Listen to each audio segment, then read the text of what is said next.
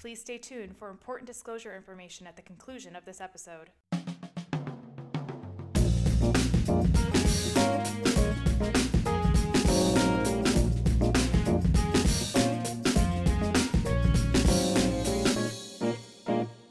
Welcome to the NS InvestCast 2021 Economic Update and Market Outlook. It is quite challenging to develop an economic outlook for 2021 given these extraordinary times. So let's start by reviewing 2020. In going over the economic outlook, I'm going to be going over the major aspects of the economy, which include employment, consumer confidence, the housing market, corporate profits, as well as disposable personal income, spending, and savings. Turning first to employment. The pandemic brought the biggest surge in unemployment in the United States history. In a very short period of time, we went from essentially full employment to 22 million unemployed people as the economy shut down. The CARES Act, passed at the end of March, provided relief and a steady improvement in the employment picture over the course of 2020. Most recently, the December employment showed a decrease of 140,000 jobs. This reversed a multi month trend of job gains.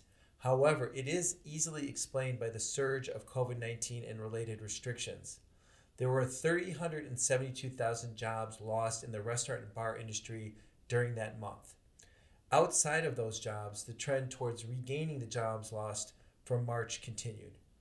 As to not sound too optimistic about the jobs picture, it is worth noting that initial claims for unemployment have remained around 800,000 on a weekly basis, which is roughly four times the normal pre pandemic readings.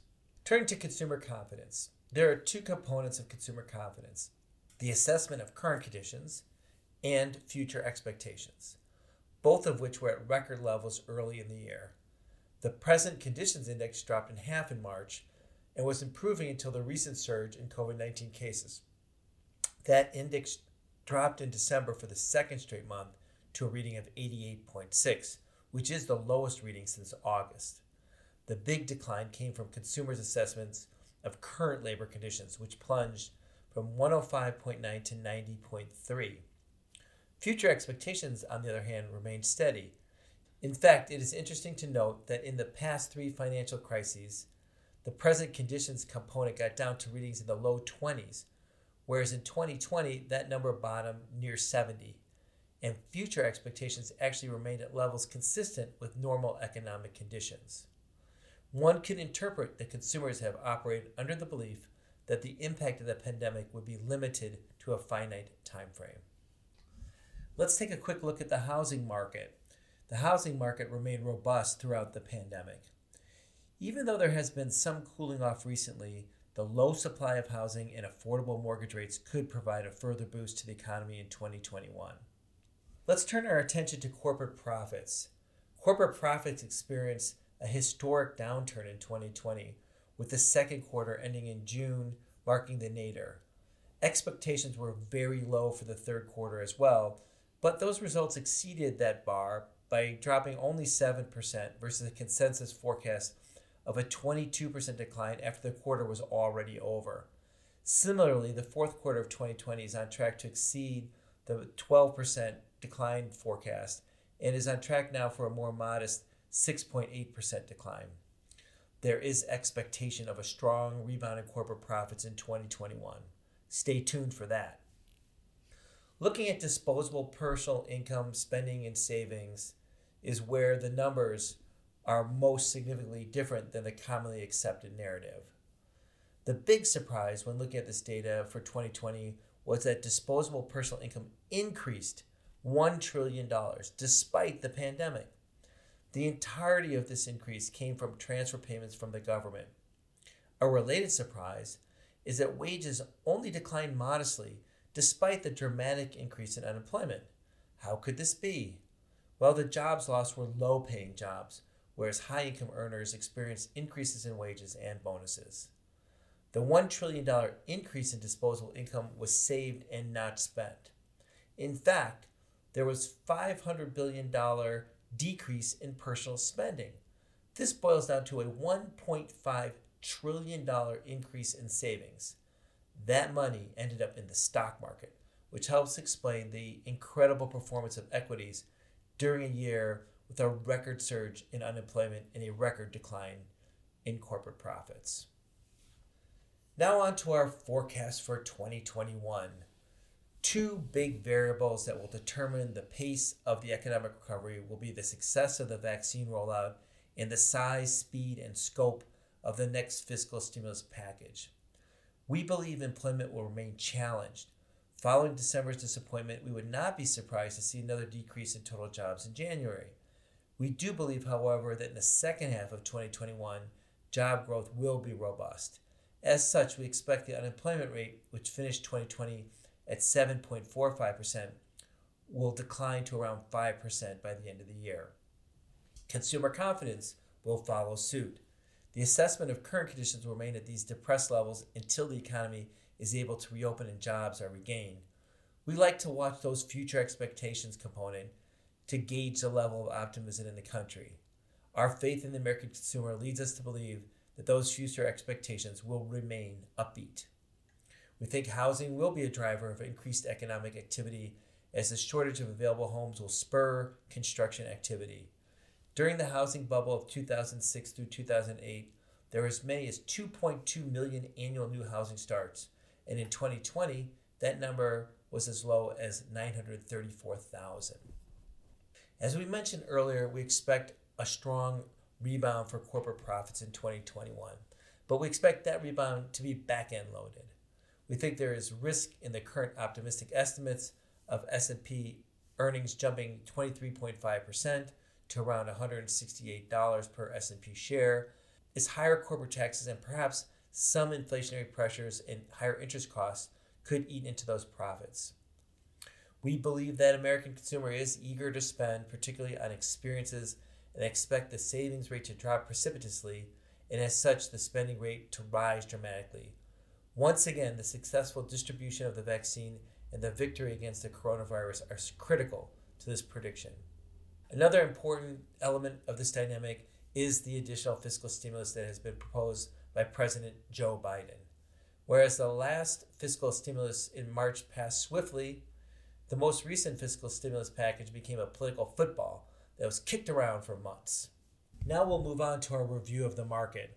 The market finished 2020 at record levels with the most speculative sectors in the market producing the best returns. The Nasdaq was up 43.64%. The Russell 2000 was up 18.36%. The S&P 500 was up 16.26% and the Dow Jones was up 7.25%.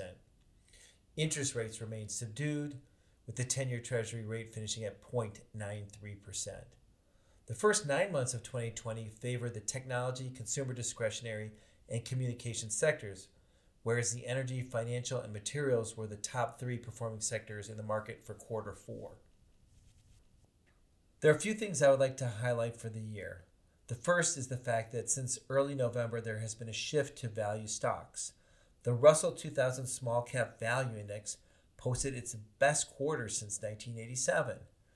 Next, the dollar finished at its lowest level since 2018, which we think has a myriad of implications for the future.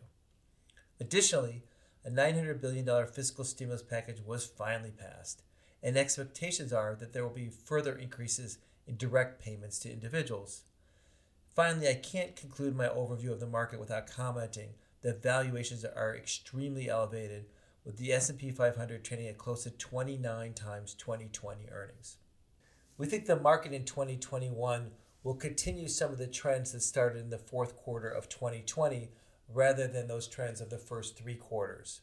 Most notably, we believe the more economically sensitive value stocks will continue the rebound of the last few months, while the mega cap growth oriented stocks will produce much more modest returns. In this anticipated economic recovery, one can also expect outperformance from the financial sector as well as material and commodity companies. Small caps could also continue their recent strength as they are historically the best performers in periods of improving economies and rising interest rates. We do believe the increase in economic activity will lead to higher intermediate and longer term interest rates over the course of the year. We don't want to conclude the forecast without pointing out the enormous amount of uncertainty, more uncertainty than I've ever seen in my 37 years of experience.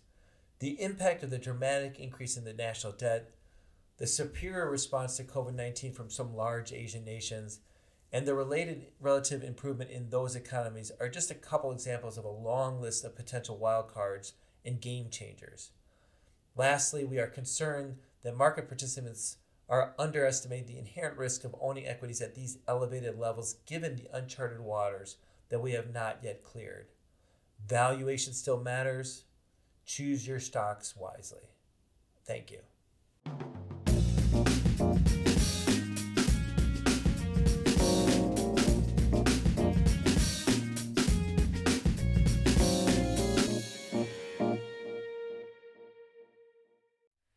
That concludes this episode of NS InvestCast.